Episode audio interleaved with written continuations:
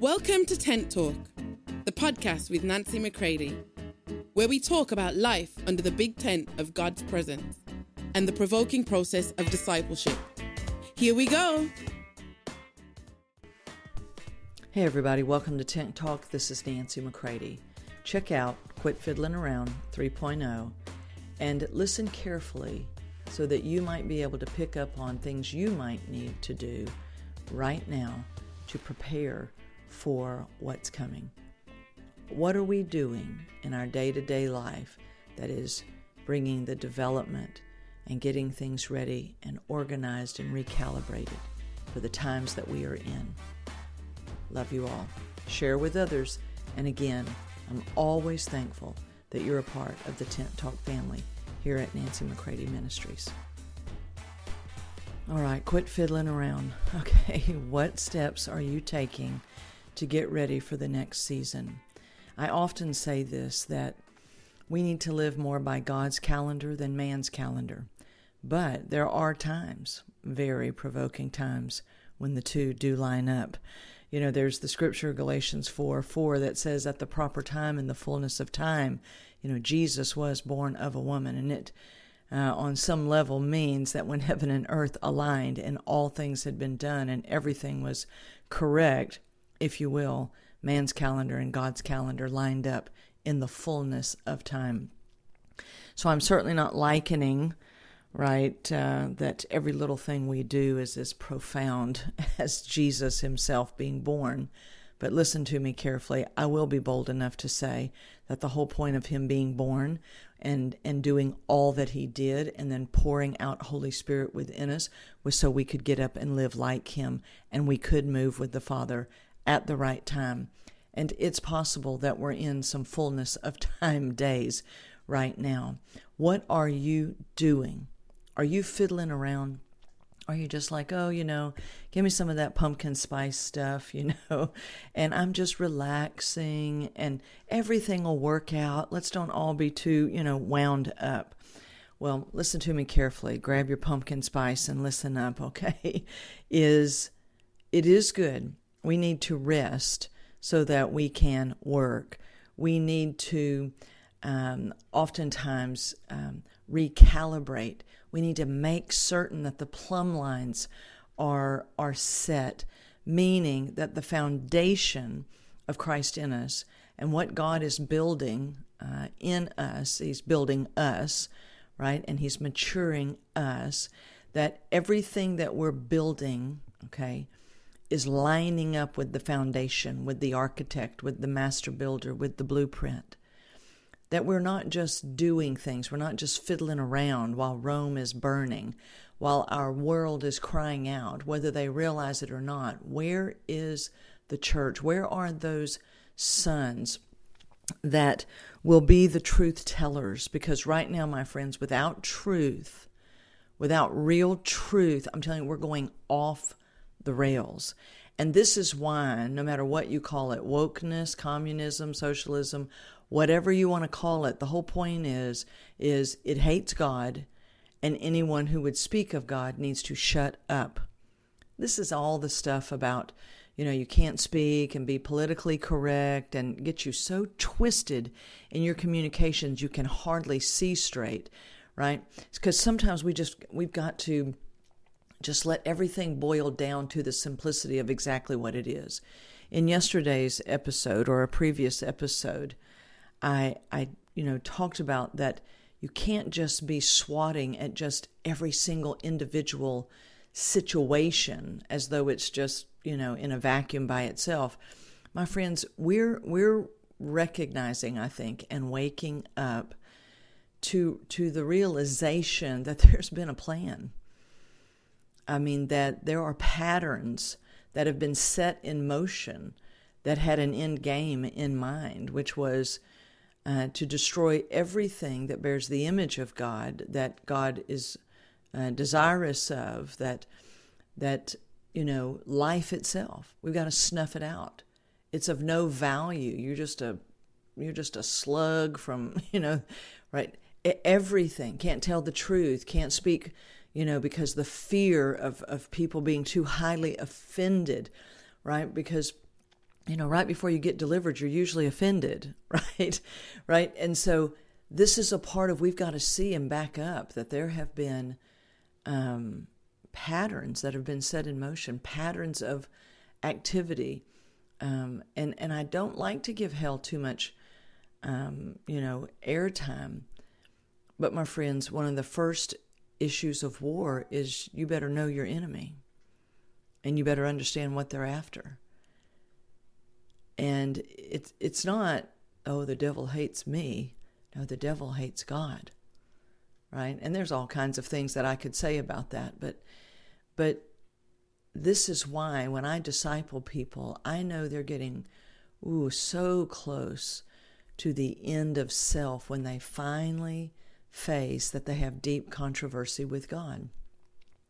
Because at its core, the old man, self, flesh, hmm, says, I want to be God. I make a better God than God. When they ate of the tree of the knowledge of good and evil, man will decide what's good and evil. No reference to God whatsoever. You see, if we all were to be referencing God, then we'd all be tuned to Him and there'd be a greater attuning to each other right? But when everybody can make their own decision, everybody's their own God, everybody has their own truth, everybody, you can see the chaos. You can see that, that things are going off the rails. And so when we come to that place that we realize there are, there are patterns here, right? And what am I doing to prepare in the midst of those patterns revealing themselves? And you start waking up and you realize, wait just a minute uh, hell may be full of, you know, disorder and chaos, but uh, they've got a plan for disorder and chaos. Right? So again, I don't want to go too too deep into all of that. But the basic communication, whether people are tearing down posters of, of missing uh, hostages, um, or you see riots in the street, or somebody just arguing with you, um, you, know, these kind of things. The, the, the message is shut up. We will be God. Do not speak of God. Okay? And and the hatred of God, I want you to understand because I this isn't about setting people against people, but the self, the very nature that was inherited from Adam, is a God hating hmm, nature. It's hostile towards God. It's at enmity with God. We were the enemies of God before Christ came for us, every single one of us. That's why Paul would often say, This is who we were, just like the rest of mankind. But see, for far too long, we thought we were just basically nice, good people. No. No, we were separated ones with an alien nature to Him. He had to come and not make us good, He had to come and cause us to come alive, which means to be joined, to be like Him, so that we can be joined to Him in the oneness that He's always desired. So, what are you doing right now, my friends? Are you fiddling around? What are you doing right now to prepare for the intensifying days? I myself am doing many things. I don't know it's necessary to share all those details, but I can assure you, in my inner world, I am asking God questions. I'm awakening to my need for conditioning inwardly to make sure that there's a recalibration and that I'm not ever getting too focused on the machine of ministry and that I'm staying only in ministry as it pertains to what the Father is after. I'm not trying to follow some, you know, let's climb the ministry success ladder. But I do want to get clean and I want to make sure that all my dealings are clean. I do want to make sure that in the deep, deep private place of my home that there is attending to uh, those whom I love and have responsibility to. Um, I've brought in a consultant even today uh, to help assess what NMM is doing and are we on track and is there a better way to do it, a smarter way to do it? How do we prepare for the expansion? Um, and, and these are just the things that I sense, but at any moment, God could shift that and say, you know, you're done. thank you for doing what you what I asked you to do, you know, or he could say, boom, we're expanding and I need to be ready for both. And I've asked him to get me ready for whatever he's doing because my friends, oftentimes preparation is just the, the breaking that brings a willingness for it to be whatever he is saying, not just what I think it should be. And I am so tunnel visioned that he couldn't he couldn't shift me if I, you know, if I wanted to. So to be able to allow Him to do in me what He's doing, and this is why I'm challenging you today. Don't be fiddling around while Rome is burning, my friends. Recognize things and recalibrate and and reach out to those who um, have what you need by God's design. And I've had people contacting me saying, Nancy, look, you keep dropping all these things in your podcast about you're doing this and you and I want to be a part of it. What are you doing? And I've frustrated a few because I'm not totally sure. I have this deep sense, but in in being honest and transparent and saying I want to be careful that I don't just start whipping up, you know, cuz I could do like 10 schools. Like honestly, I could just but I'd want everybody to come here to Sealy, Texas. to come here, right? Because getting me to everywhere, right, is one thing, but you know, and that's been the MO up to this point. And it might continue because I'm leaving Wednesday for Europe, three weeks in Europe, right? And I'm making plans right now for 2024, all of that. But I'm having an increasing desire that I need to be able to set up and have have places where people can come for the different aspects of schools depending on where they're at. So I'm doing a lot of things not fully knowing will every single bit of it come to fruition.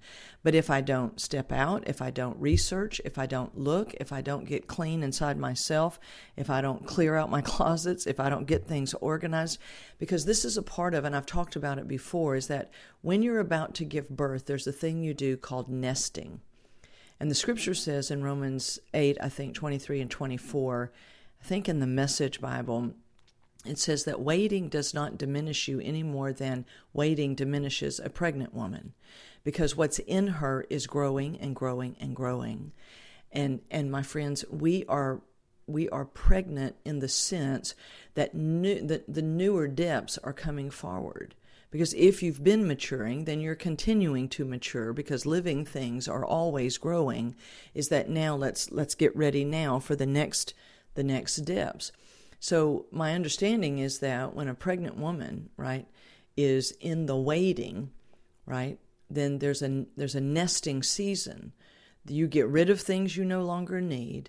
You you whittle to the core of what you need. You keep what you already have. That is um, always the essentials, right, the foundation, and then you bring in the new, and you're getting ready because you know when it hits uh, that's not going to be you're going to be you're going to need time to be you know face to face with that baby and nurturing the baby and meeting the baby's needs and doing what's necessary. So the waiting is a time of deep preparation. It also exposes much of our foolishness things that are their time has come and gone and we need to be done with it. And there's just so much assessment.